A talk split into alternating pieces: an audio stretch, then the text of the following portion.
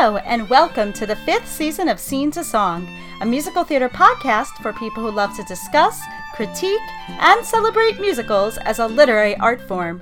I'm your host, Shoshana Greenberg, and each episode I'll bring on a guest to talk about a musical, musical theater writer, or a topic or trend in musical theater. And be sure to sign up for the new monthly e newsletter. You'll get more info about the episodes and guests, and more ways to engage with musical theater past and present. Sign up now at scenetosong.substack.com to make sure it's in your inbox. My guest today is Paul Nelson.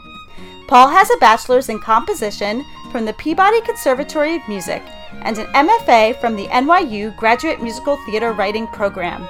He's composed five musicals with subjects ranging from Detroit hair salons to avant garde Korean poetry, with a sixth one on the way. His most recent musical, Black Hole Wedding, premiered at the last and final New York Musical Theater Festival, or NYMF, in 2019. We're going to talk today about the changing role of music in musical theater. Hey, Paul, thank you so much for being on the podcast today. Hey, Shoshana, thank you so much for inviting me. This is such a pleasure. Well, great. So we'll just go right into our get to know our guest questions. Ooh, what, okay. what was your first experience with a musical? Maybe this is a little unusual, but my first experience was uh, watching my mom play the cello in the pit orchestra. I must have been like four or five years old and it was in um, I think Charleston uh, or Savannah, South Carolina, and um, you know that was my first experience. And uh, later, I I sort of took up that mantle and I played the, in the pit orchestra for a local community theater uh, near Baltimore, and that was like so great, right? Because you there's so much less pressure being in the pit orchestra than being you know an actor um, and I did Guys and Dolls and The King and I and West Side Story and The Pajama Game, and I was playing violin, and it was just great. So you, I think, I don't know, I think you kind of learn certainly music from the inside out, mm-hmm. being in the pit orchestra in a way that you wouldn't, you know, as an as an actor. Yeah, I in high school um, I had a lot of friends that in the pit orchestra for the high school musicals, and I always thought that would be fun. Fun. Um, well, which musical has had the greatest impact on you? I, I feel like all, all, musical theater nerds will say this same answer. Um, Sunday in the Park with George. It was after college. I was trying to figure out what I was going to do. Uh, I, obviously, I'd been gigging with string quartets and things like that and uh, I wanted to compose. I wanted to be a composer, but I didn't know, you know, exactly how to do it. And then I saw Sunday in the Park, and that actually gave me the confidence to get private lessons. Oh, nice. And you know, it was one of those things where, like, you know, you you want to compose music, and one of the things is like, oh, it can't be taught right? You can't teach composition, but of course you can teach composition. And I found a professor at the Peabody Conservatory who was just amazing. And then he took me through all sorts of different styles, and I did lots of exercises, and then he critiqued the work that I was doing, and it was just fantastic. And so it was one of those things that Sunday in the Park with George really kind of gave me the confidence to do that if I hadn't seen it, I don't think I would have, you know, gotten over that that that that hill to to actually start that process. Mm-hmm. Also, at the time, it was a very weird time in sort of in you know in composition because everyone was doing 12 tone music, which I personally didn't care for, and it was one of those things where uh, you know at the University of Delaware where I was, everyone's like, oh, the the only way to compose music is 12 tone rows, you know, from Schoenberg. And it was it was very rigid in terms of the sorts of music that you know you were kind of allowed to to to do. But taking private lessons and my teacher kind of disabused me from all of that. He says like there's 30 different ways to compose in modern music. You don't have to do 12 tone. You have this whole range of techniques to choose from and go wild and have fun. And i'm like yes thank you I, I, eh, the sense of relief that you get, you know, actually composing things you like, mm-hmm. you know. Well, I'm glad. I'm glad Sunday in the Park led you down that path. What is a musical people would be surprised to found, find out you love, and why would they be surprised? Okay, so one of the things that did, um, I used to play in a community orchestra uh, in in Delaware, and we were doing like um, Rhapsody in Blue or something. And then at the the post uh, thing, somebody asked the the teachers like, "Oh, what about Gershwin? And didn't he write a lot of musicals?" And the the the the um, the, the conductor of the the community orchestra said, "Yeah, he wrote a bunch of them, but they're all terrible." and you know, now I think back on that experience, and I'm like, because I am a complete Gershwin musical nut, right? I have listened to all Gershwin musicals; they are like all at the top of my list. And there's a series of studio recordings in the 1990s that was done with the Gershwin Foundation, and they're all like complete winners. And so one of the weird musicals that I really like, which I think has a bad reputation, is Strike Up the Band. And it, you know, it has the book by um, uh, Kaufman, uh, George Kaufman, and it is so crazy satirical, and it's so biting in like the military industrial complex, and you know how everything uh, about war is just about money, hmm. and you know how people don't care about all these people's lives being put in jeopardy and the death, you know, because it's all just about money and power. And I feel like it's a musical which could be done today. Yeah. About Ukraine and Russia, and it would be exactly on point. And so it's and it, and the music is just insanely good. And also the the CD has a picture of George and Ira Gershwin playing ping pong on the cover. and I love playing ping pong. And it's been like my dream it, to play ping pong with the Gershwins, which I would, of course, never be able to do. Right. Sounds like a really interesting musical. Apparently, it was a terrible show. Oh wow! Um, but I, I mean, I just love the CD, and you know, I wish I could see it. Uh, who is your favorite hero character or protagonist in a musical, and who is your favorite villain or antagonist? Um, you know, this is so strange because I started thinking about all the heroes and all the antagonists, and I'm like, you know, I don't like any of them. And this is really bizarre. Like Tony, Maria, no, you know, it, it's like mm-hmm. they all seem like cartoons to me. And, you know, uh, it, I finally ended up on uh, Edith Bouvier Beale from Grey Gardens, you know, little Edie. And I think it's because like the whole show is about her mm-hmm. and you really get to know her. And then there's that song at the beginning of Act Two, which is just insanely good. It's um, the revolutionary costume for today. Yeah. And when Christine Ebersole does that, and I was able to see it on on Broadway, so I was blessed, right?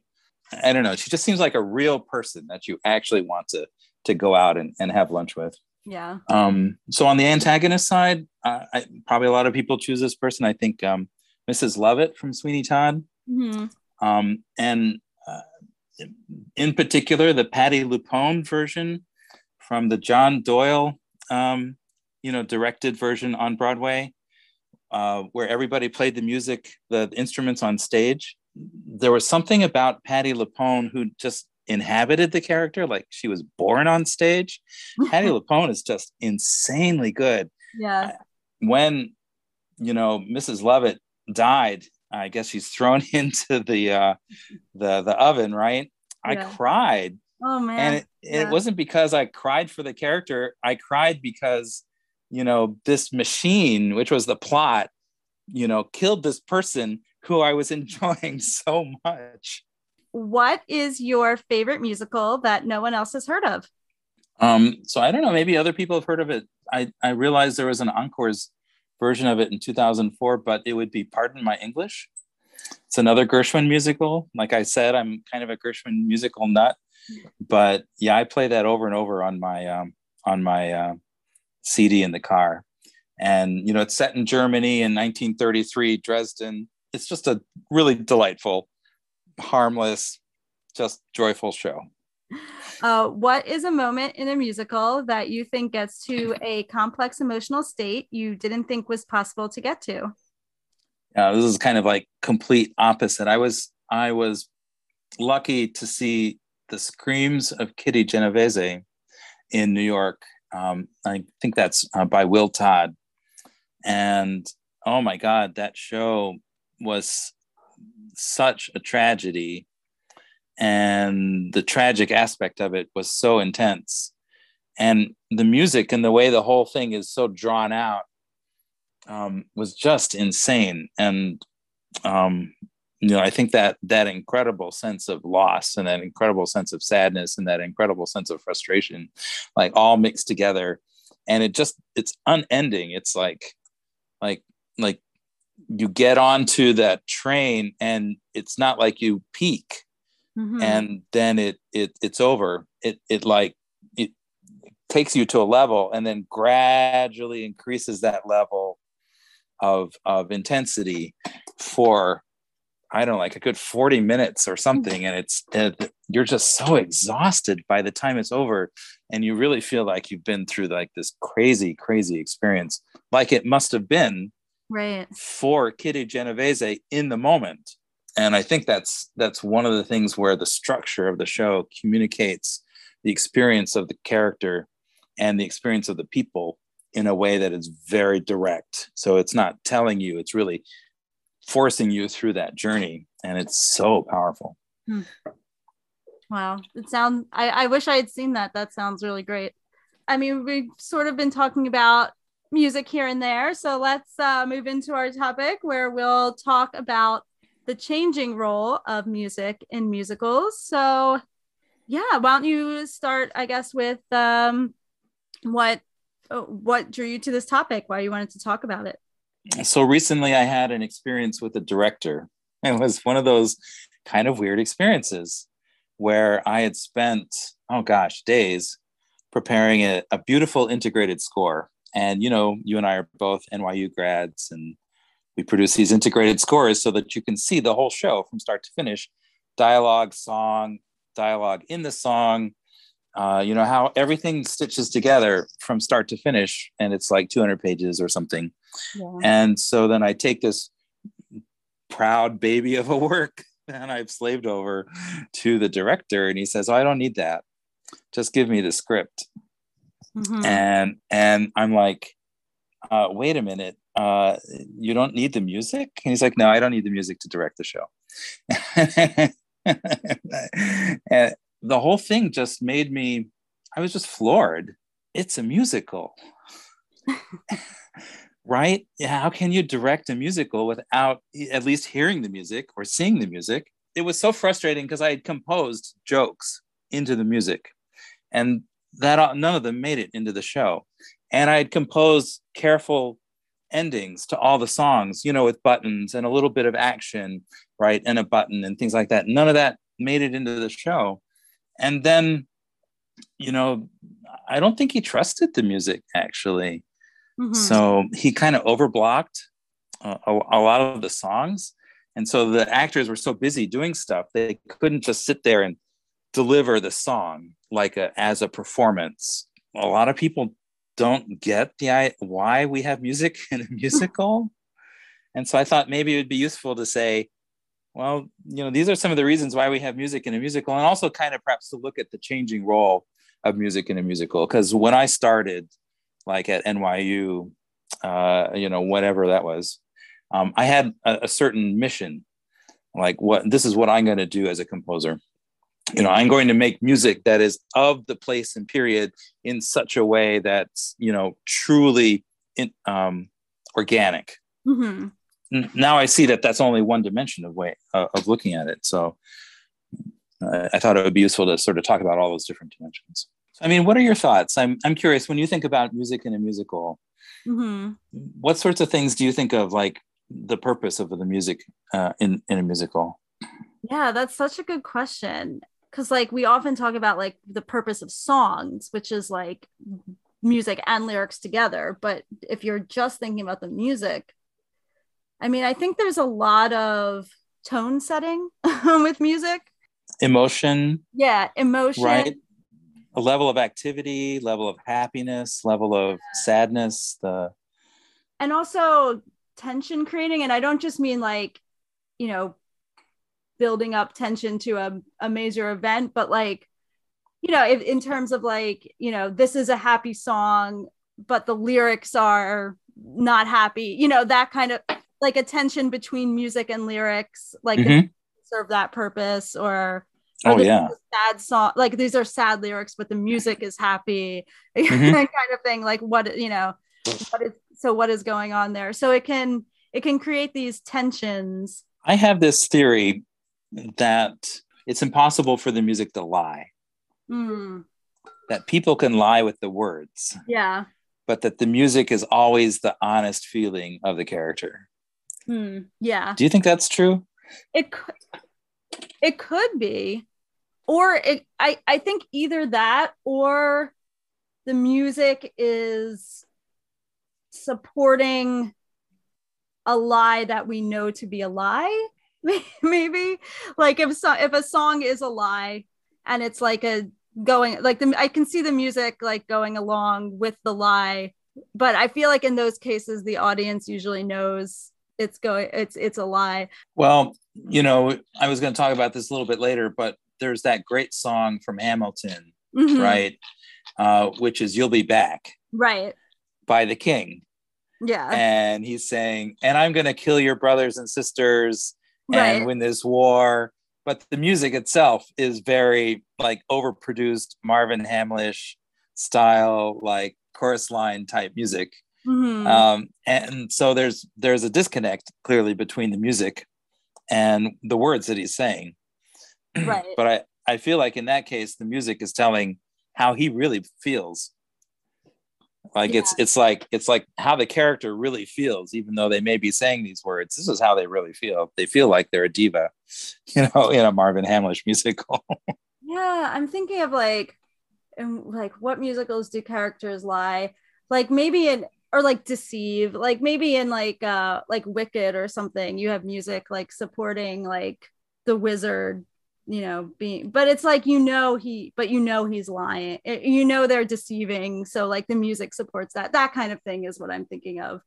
sure because with music you're not you're you're not experiencing it usually on like a, a thought level you're usually experiencing it experiencing it on a like emotional level or a visceral level or however you want to call it so it gets think- inside you right you you can't help but feel it yeah so i think you're onto you're definitely onto something there where like it it has to be telling the truth because it's what you're going to feel about the moment you know? It's it's you're not going to you're not usually going to say like oh like this feels this way but maybe that's wrong you know? You're just going to feel it you know that way. So I, I think you I, I completely agree and I and I think you can have um I, I would further say it, it's what the character who's singing it is feeling Mhm. right and you're you're you're taking on their feelings. So they can say something completely awful but if the music is upbeat then you know they feel upbeat about it which makes it even more horrifying right? That they're able to say these things and still feel happy about it right? Right right. But then the, at the same time they could be saying these things that are you know quite nice but the music would be very very sad. I what was that? Oh there was a show uh, 42nd street or uh, they sing the christmas song Hmm. right and um, originally it was supposed to be an upbeat happy song and they slowed down the music and um, you know i'll be here for christmas or something and uh, it made it a very very sad song even though the lyrics are you know quite quite you know happy lyrics and then it just becomes so so sentimental and so incredibly sad because Yeah. the words are happy but the music is sad Yeah, yeah. Yes, the stuff like that. And um you had uh mentioned here just like uh things music does uh, other things music does in a show like provides a framework and rhythm uh for a song as well. right i mean we have structure to all our songs. We have aaba and we have verse chorus. Mhm. and of course there's different music for the a's and the b's and the verses and the chorus. And it's the music that you know gives an audio clue. Like if you just read it as poetry i don't it'd be a way way harder to tell oh this is a verse this is a chorus. Right? The music like you you know that right away. And like the hook right? Mhm. everybody knows what the hook is because it's always you know punched up by the the composer.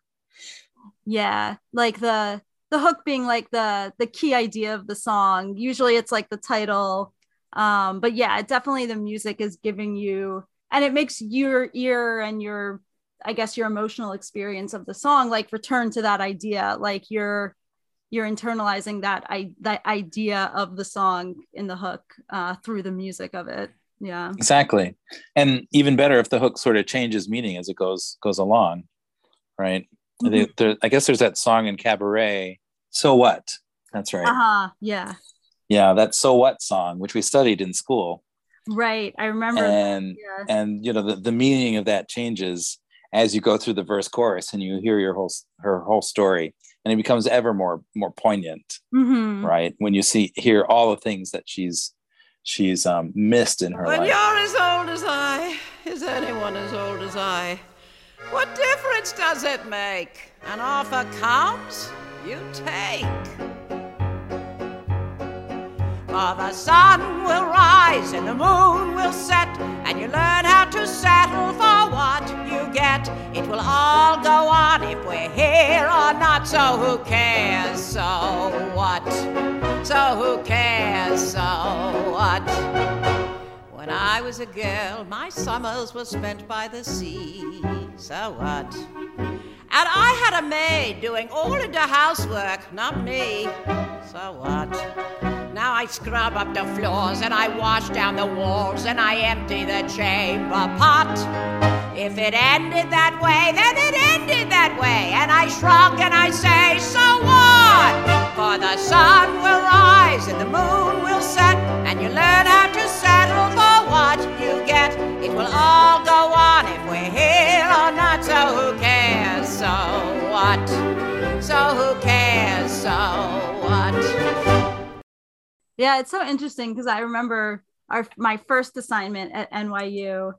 We uh, it was to write an AABA song where the hook is in the the first two and the last uh, A, or you know the first verse, second verse, and the last verse with the bridge in the in the with the bridge in the after the second A, and uh, our critique of the song was that the B section sounded too sounded too much like a chorus musically. We had to rewrite it, you know, so that the A's had the more interesting music material. Right. So that right. The, the B section didn't feel like the more interesting part. That felt so that would feel more like a departure. Musically, we preferred our uh we should have we probably like if we weren't doing an AABA assignment, we probably would have just turned the song into a verse chorus song. but um but like you can tell there that it's like where yeah, where's the most um musically interesting material?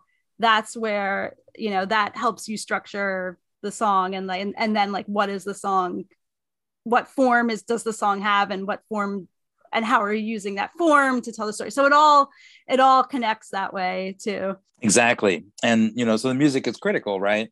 To give the you um the ear these audio clues and the critique you got was that the music was confusing to the structure of the song. Mm-hmm. and uh i mean so that that's that's that's obviously a key part to the music for the for the structure of the song. I mean there's a, a lot of other reasons right?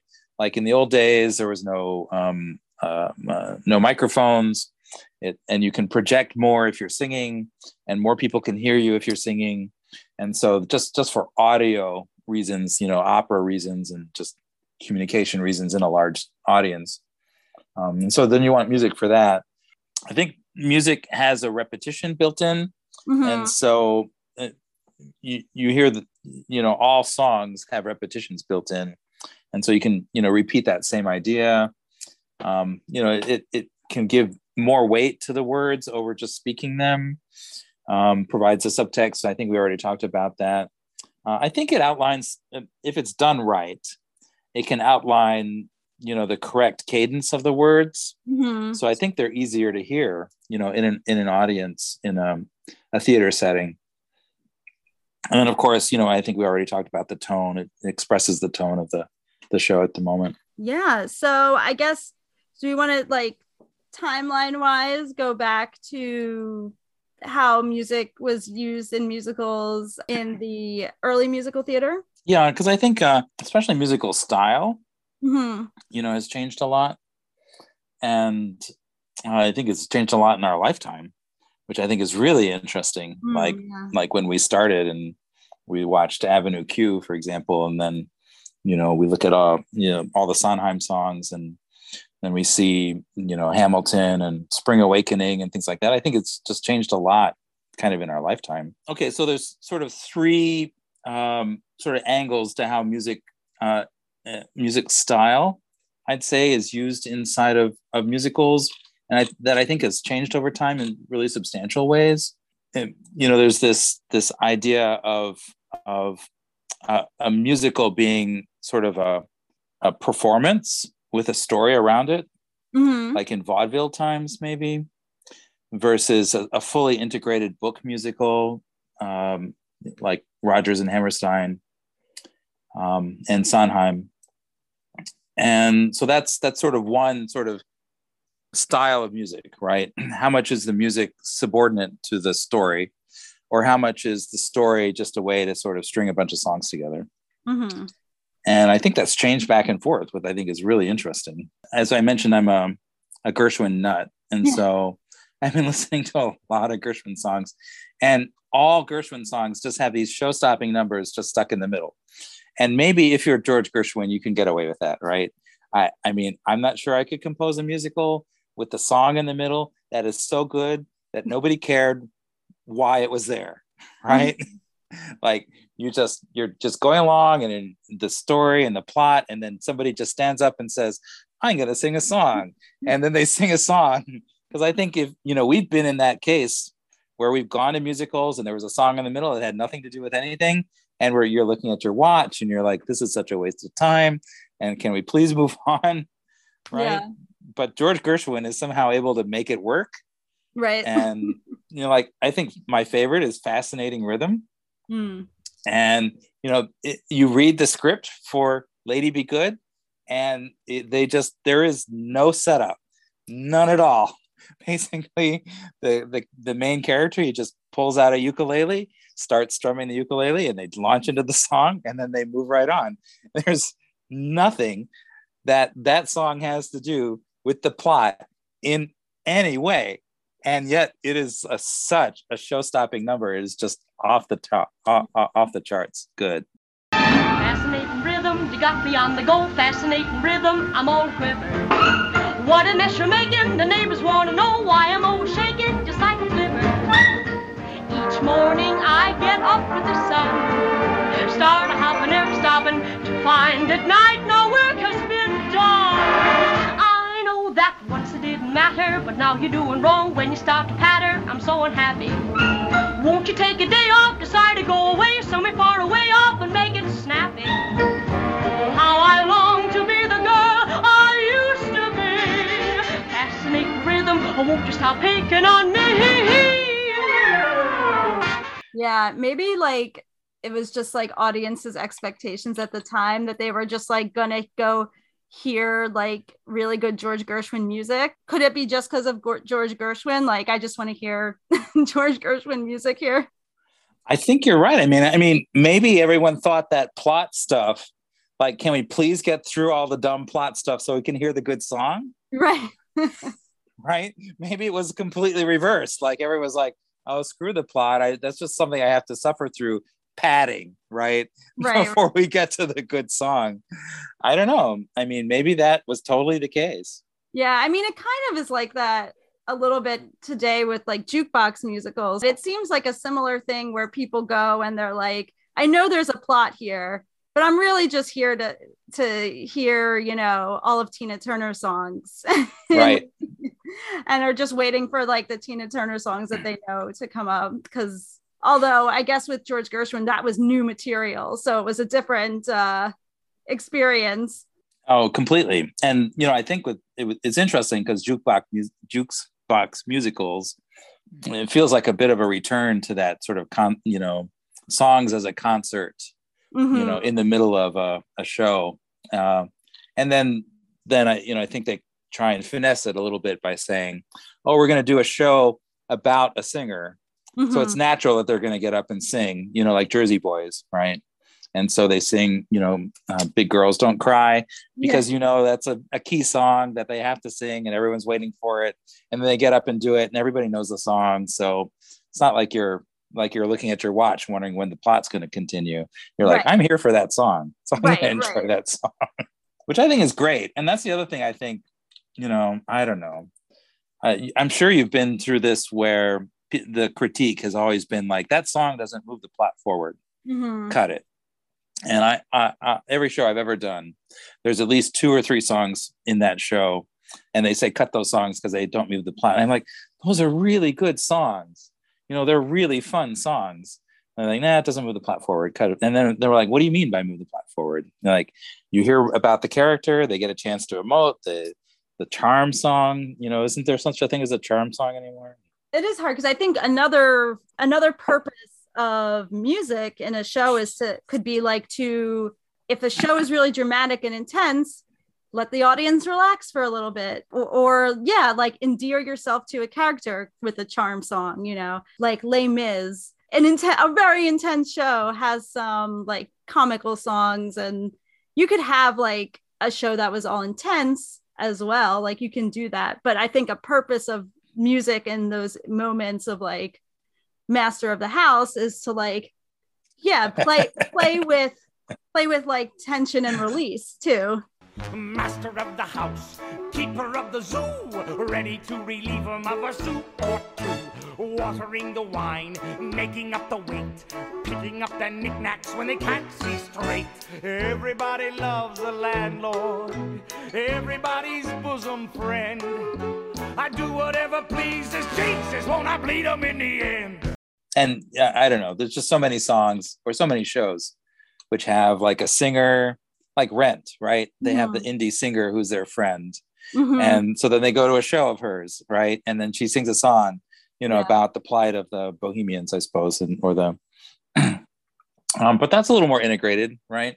Mhm. One of the I, I had these two examples showing the difference between a you know a song in a cabaret which kind of had no purpose and then a song in a cabaret which did have a purpose and i think it's really interesting because pardon my english right which was written in 1933 Mhm.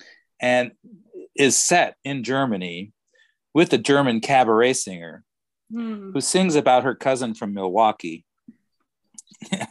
it's so great and with voice so squawky and it's it has no purpose right there's Yeah. nothing about that song that moves anything forward. It's just a song. Yeah. You know my cousin in milwaukee with the voice so squawky. And it's just and it's a great song. It's really fun. Yeah and i think it's because the singer that they hired was known for her squawky voice right? The performer was known for the her squawky voice. So i think they made a song just for her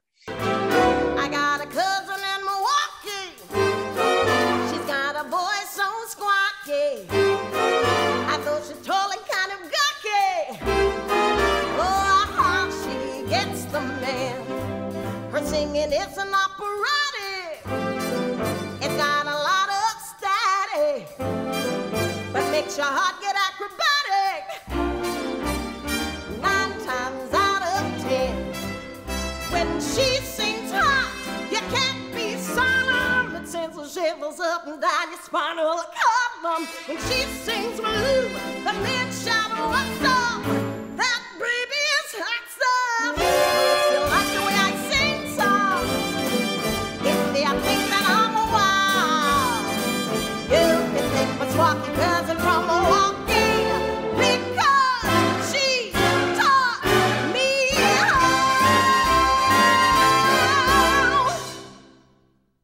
but then you go to 1966 with the actual musical cabaret right. which is set in 1930 which is also a german cabaret and also has a cabaret singer singing in the cabaret. And you know i, I think the example there is is money mm-hmm. right? And then that song has a- an intensity and a commentary on what's happening right. So I, I think somebody's getting bribed or somebody needs to they need to do something unethical at that point to get money. Mhm. and the song money and about how money you know the world goes round uh, is is a is an intensifier on that action.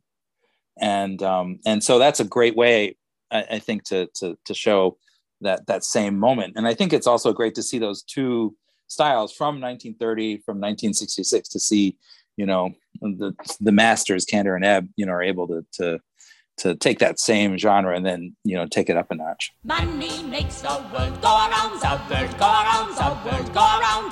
Money makes the world go around, it makes the world go round. A mark, a yen, a buck, or a pound, a mark, a yen, a buck, or a pound is all that makes the world go around. That clinking, clanking sound can make the world go round.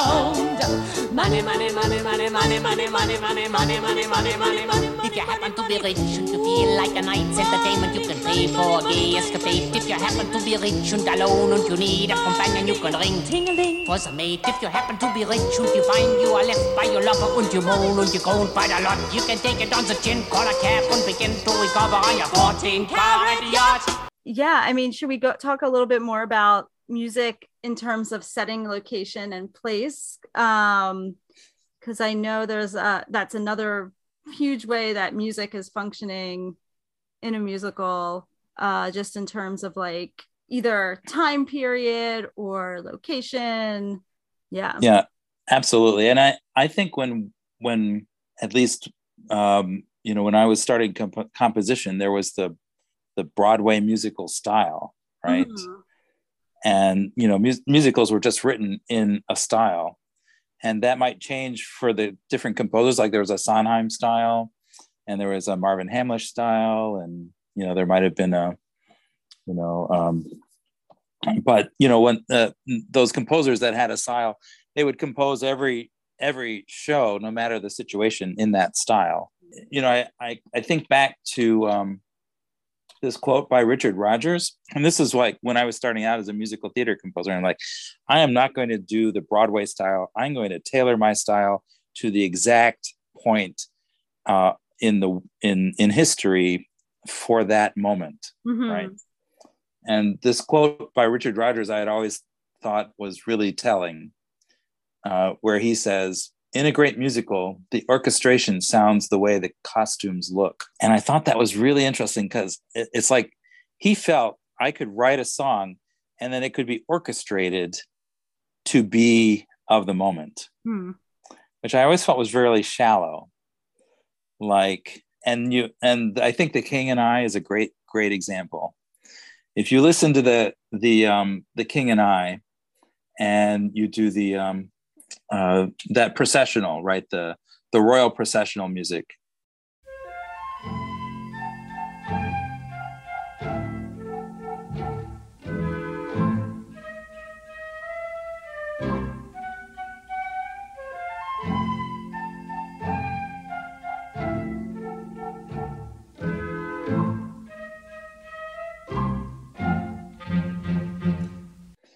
Uh, and then next to that, you listen to traditional Thai music.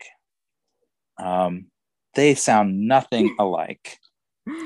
I mean, traditional Thai music is in like a seven note scale. And I don't, and I think it's honestly, I think it's a little bit offensive Mhm. to take a Broadway song and then orchestrate it to sound Oriental. I mean, it was the 1950s, so you know, I people didn't care as much, I, I suppose. Um, but I, I can't imagine doing that today. Like Disney Moana, Mhm. they they get actual, you know, Samoan composers to help out, like with with with shows like that. Like, Mhm. um, and so I think there's there's definitely more sensitivity to that, as rightly so. And you know, and that I think is is this idea of the song, the style of the music is deeper than being able to orchestrate it. Like you have to go all the way down to the to the bare, you know, Mhm. empty staff. And and maybe not even a staff. Maybe some things can't even be written on staffs, right? You know, seven tone, seven note, seven note note uh, scale. I don't know. Um, but I, I do think that um, there are some uh, uh, shows that really, for me, uh, are of the point in, in time. And so I think Hair Mhm. is, you know, like 1960s, Hair was it. And Right. it was written by actual rock musicians. And so it, it comes across of that moment in such a powerful way. And I think Rent, Mhm. you know, is close, uh, you know, um, and but I think my favorite is Wild Party, the Mhm. Michael John LaChiusa version. And there's this 1920s flapper song called Uptown. And like that is exactly a 1920s song. He hmm. like nailed it so perfectly. He like really understood that, you know, really, really deeply. The brothers D'Armano have a ticklish treat, a delightful little ditty with a hot new beat. Uptown is looking more like downtown, which is looking more like uptown every day. Black folks are sounding more like white folks, who are sounding more like black folks in every way. Martha Graham and E.B. White caught wet with Ethel Waters. While Langston Hughes pretends he's one of Mrs. Astor's daughters. Ha! Uptown is looking more like downtown, which is looking more like uptown every day. And then I think there are other cases where people have really tried, like Capeman, Mhm. um, you know, with the Puerto Rican rhythms. And uh, so I think, I think, you know, Paul Simon really studied that and he had help. yeah. And and then then of course I think there's also, you know, shows like Fela with those Afrocentric rhythms. But Mhm. then they actually took the music of of um, Fela uh, right. and and put that into the show.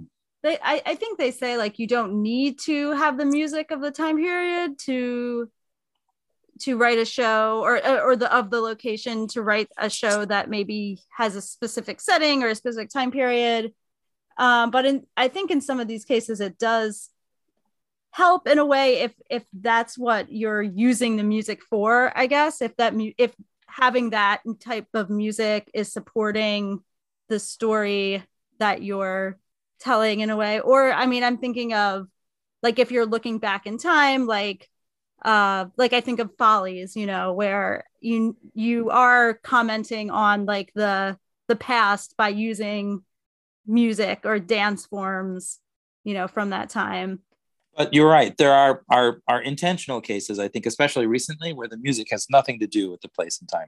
And the obvious example is Hamilton. Right. Mhm.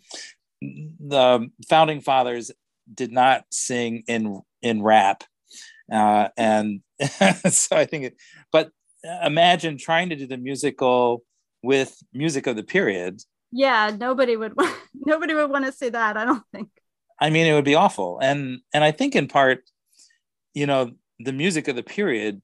Well, I guess there's you know just just regular country songs, uh, but mostly it would be, you know, music by aristocracy. hmm You know, um, uh, I don't know Bach and uh, Baroque music and uh, you know early classical music and things like that. And uh, and I mean, I can't imagine, you know, having that style of music. It, it wouldn't communicate, right? it's interesting. So yeah, like when you are going that far back, then you have to sort of pick a musical style that does work for the story and not the time period and location. and you want to communicate like hey this is a revolution people's lives are in danger and you know they're they're inventing things they're inventing a brand new government and this is like a crazy crazy time Mhm. where and it's a very immediate you know like scary dangerous um you know we're breaking away from england and no one's ever done that before you know inventing a new government kind of situation yeah. and how do you communicate that so i think that kind of the choice of of, of rap music um i mean what I, which i suppose is just uh, lin manuel miranda just choosing his natural style Mhm. but it works so well i think with hamilton because i think it represents like that that revolutionary fervor Right. in a way that connects with audiences so you're actually like there that th- these are the sorts of feelings that people would have felt at the time Yeah. Although now I am starting to picture a retelling of the, you know, the founding of our of America with uh music of the time and it would probably just be like a a little chamber opera or something or something. Maybe we need someone to really stick to it and just do all baroque and uh um, but you know another show that struck me this way which i thought was really interesting was spring awakening mhm. Uh, i was fortunate to see that uh, off broadway and it was one of those weird things where they have you know duncan sheik right doing rock music for a German 19th century German boarding school. And there is, I, I mean, there's plenty of great 19th century romantic music um, and musical styles, but cho- you choose rock music. Um, but it works so well, I think, and people loved it. And I think it's because it's the interior feeling of you know the teenagers. And so, how are you going to express what teenagers feel? Well, I mean, you do that with rock music. That makes perfect sense. And so, the fact that we use rock music for Spring Awakening, I just, I don't know. I thought it was brilliant, actually. Yeah, that that's like an example of like um of the tension uh, of a sort of tension between music and words or set or any everything else in that in that show basically uh the music's giving you i guess as you were saying before giving you like the truth uh their Yes. emotional truth in conflict with everything else going on in their lives Yeah, I love that. So, the, I mean, there's a couple other examples that I, I really like for this. Um, you know, Secret Garden, always one of my favorite shows. I think it the the the the music has a, a real intimacy um, and sort of a specialness to it that I think you know really evokes the place and uh, you know the the feeling of of being a, a child in that situation. Mhm. Um, and then I, I think Sweeney Todd's an interesting example too, because the original Jonathan Tunick orchestration is so rich and so orchestral and so lush. And um, then I compare that to Sarah Travis's orchestration for the John Doyle show, Mhm. which is so sparse and so modern. And I love hers way better than Jonathan Tunick's orchestration. You know, as much as I like Jonathan Tunick, Yeah. right? you know her orchestration was it just felt like it was the interior feeling of the characters in this very desperate incredibly poor you know situation whereas you have this lush romantic score i think it just sets the kind of the wrong tone. And you know i, I just i just just love her orchestration for that. That was so so great. It is true. Like when i saw that production and was listening to that the 2005 cast recording i it it was hard to then go back to the original and like listen to that again. It was really difficult for me.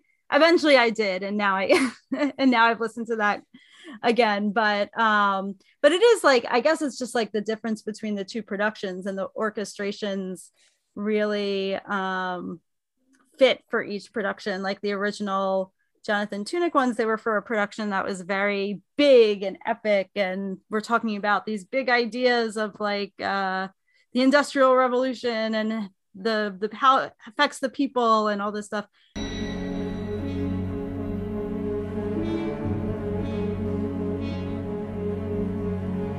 Attend the tale of Sweeney Todd. His skin was pale and his eye was odd.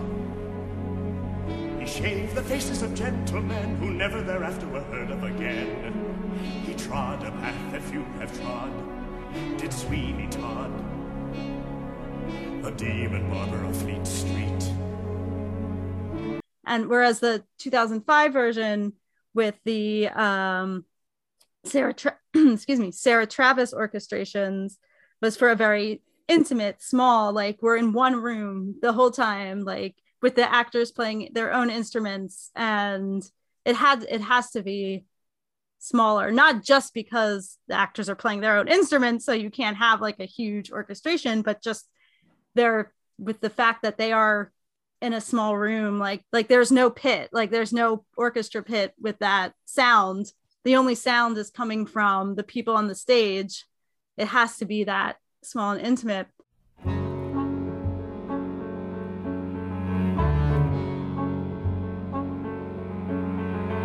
Attend the tale of Sweeney Todd. His skin was pale and his eye was odd.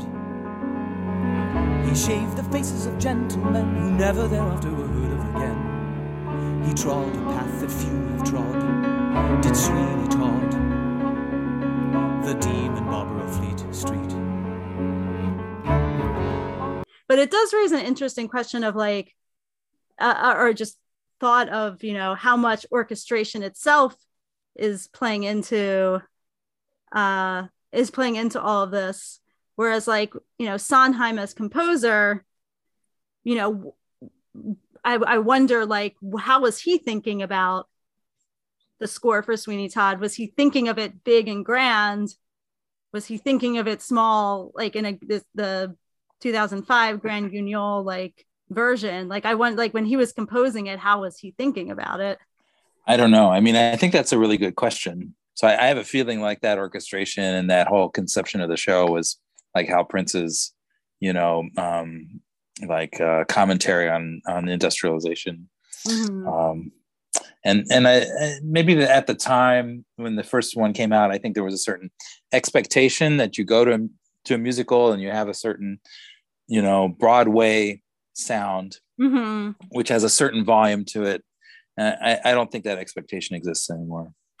Yeah, I mean, I, and we are talking about how it's changed through time. I definitely Pitt's like the size of the orchestra has gotten smaller, and um, you could have a Broadway show with a small band on stage now, which wasn't usually the case.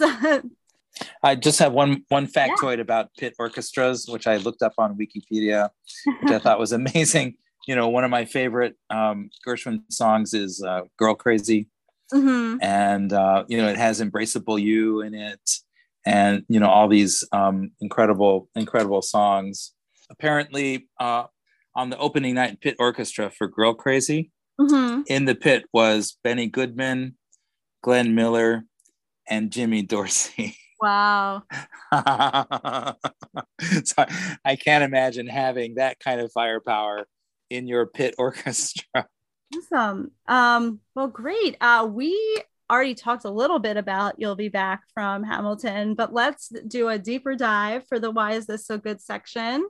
So, uh, why did you pick this song for Why Is This So Good? Um, gosh, well, I mean, obviously, I love the song. I think lots of people love the song. I think you're going through, you know, this this rap musical, and then this song really sticks out.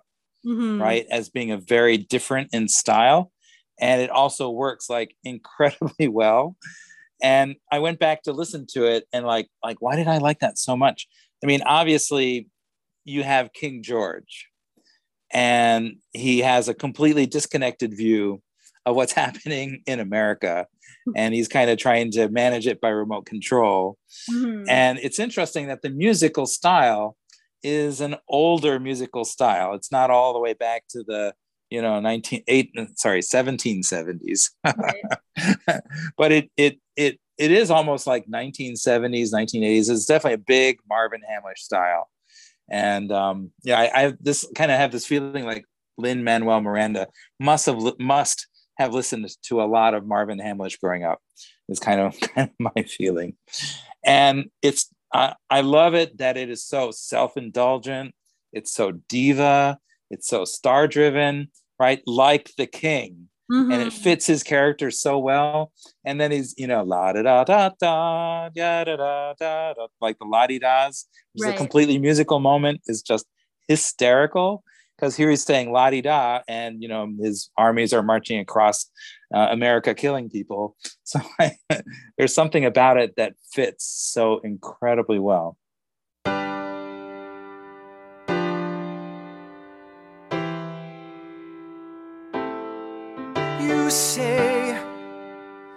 Price of my love is not a price that you're willing to pay.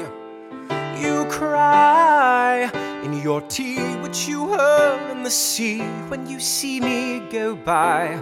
Why so sad?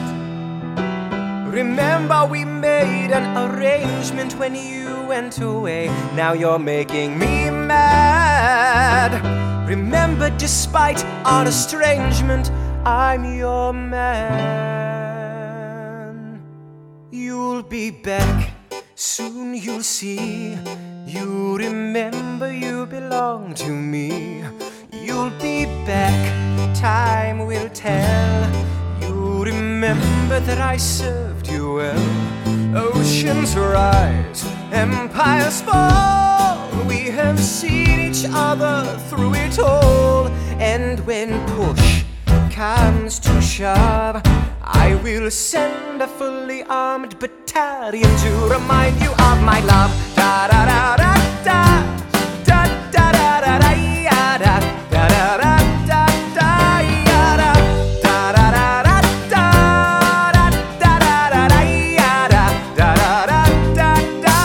Yeah, and it's like we were talking about before that tension of like this is like really fun music and it's like this horrible he's being he's so horrible the things he's talking about are so horrible and yet and yet you're, you know, singing along with his uh his song here because the music is so catchy which is just like so perfect for a character that's in this power position trying to you know get you on his side so he can you know rule and again it, i think it's also like the relief moment in the musical too. I mean there's a lot of there's a lot of different moments in hamilton. It's not like all intense all the time and then suddenly there's this. Like there's definitely more a lot of different things going on but this moment is very like you can relax and have a lot of fun with this. And i think it serves in that way too.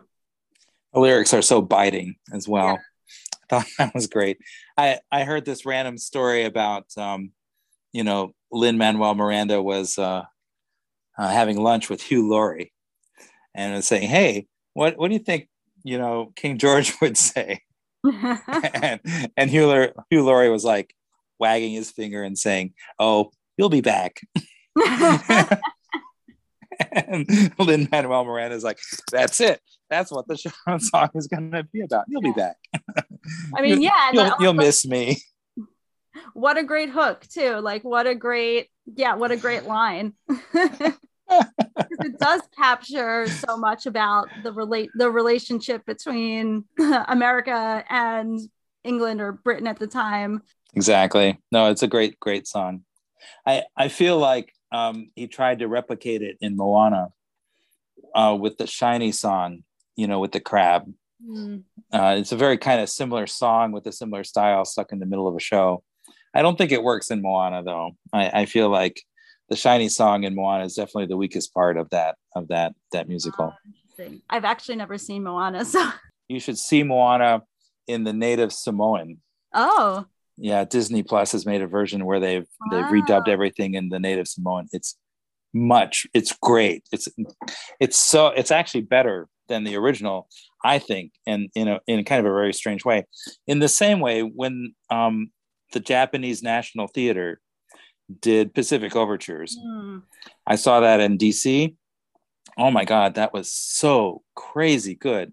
And when you have the Japanese with dreadlocks, um, you know, um, mocking the Americans mm. uh, in Pacific Overtures, that was just like fabulous. Wow. And you know, having the Japanese do that show, you know, that made it an entirely different show, yeah. and it made it so much better. Actually.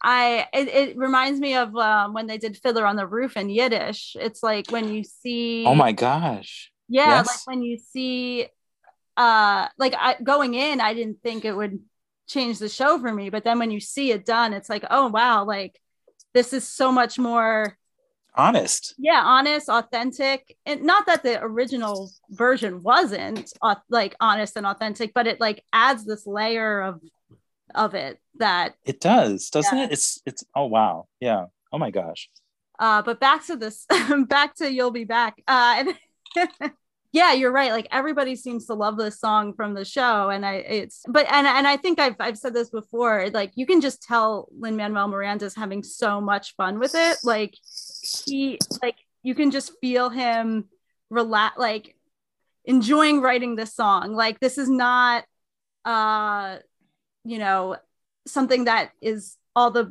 the intricate rhymes that he's so good at but i'm sure is you know probably a lot of i mean all songs are work but this song feels like it was just like a a joy to just sit down and have a lot of fun with you know and the lyrics are the lyrics are amazing right and yeah. they're so biting right and so right.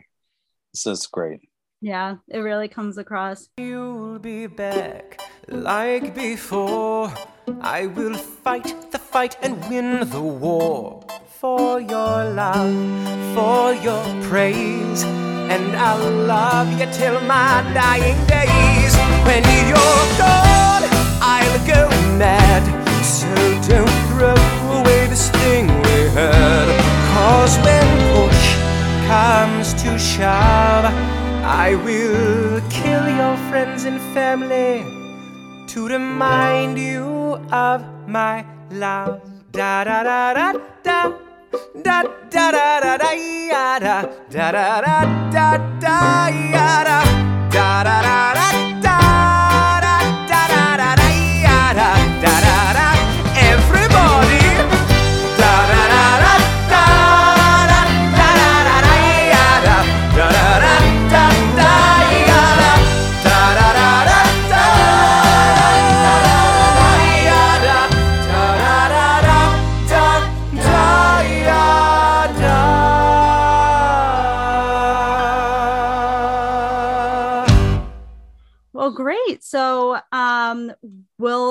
on to our something wonderful section, uh, which is just something upcoming or current in musical theater uh, that we are excited about and want to give a shout out to. I think it has to be a strange loop. hmm Did you see it on um, uh, off Broadway? I saw it off Broadway. I'm hoping to see it on Broadway too. Just haven't yet. Um, but uh, I did see it twice off Broadway, so I Wow. least, at least I've seen it. Uh, I saw it there in case I don't get to see it on Broadway. yeah. I, I saw it off Broadway too, and I was just completely blown away. Mhm. It- you know, it's. Uh, I also just, uh, I, I, this is a weird connection, but I also just recently saw Tick Tick Boom on Netflix. Yeah. right? And then it goes through the whole song and they do the show. And then he talks to his agent, and the agent says, You know, write another show. And he's like, What? And she's like, That was like the best line in that whole the whole Mhm. thing is like, You're a writer. That's what writers do. You write the next show. That's Right. what you do. And I was like, Oh my God. But then she says, She picks up the phone and says, And please this time, write it about something you know hmm and I felt like a strange loop. Oh my God, that is no one could have written that show, right? But Michael Jackson. Right. I mean, that is him hmm on stage, laid out for everyone to see. And it is so courageous a show. I can't imagine writing that show and thinking, oh, my parents could see this. that is a crazy, crazy, confident, you know, courageous thing that he did to put that show out there. And it it it goes all the way. He mm-hmm. does not hold anything back Yeah. and you know man the respect for doing that and i think you know i, I feel like like i'm working on a show now which is um you know like as as as musical theater writers we say oh we come up with a story. You know we work that story we write a show around that story. But i think that at some point all of us get to that point where we write our story. Hmm right? And then we put our story out there. And i think maybe that's where we transition from being i don't know to, to like a true writer or something. I don't know. I, I don't want to say that but there's something there's something about writing your story and putting your story that is transformational i think and i, I feel like i'm i for the first time i'm i'm starting on that that Mhm. show for myself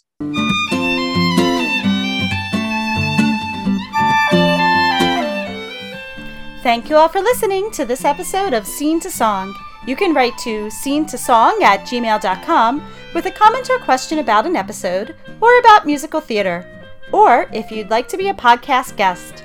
Love this podcast? Help it find more listeners by rating it on Apple Podcasts and leaving a review. Follow us on Instagram at Scene to Song, on Twitter at Scene Song, and on Facebook at Scene to Song with Shoshana Greenberg Podcast. Sign up for our monthly e newsletter at scenetosong.substack.com. The theme music you are hearing is by Julia Meinwald. And check back here in two weeks for our next episode.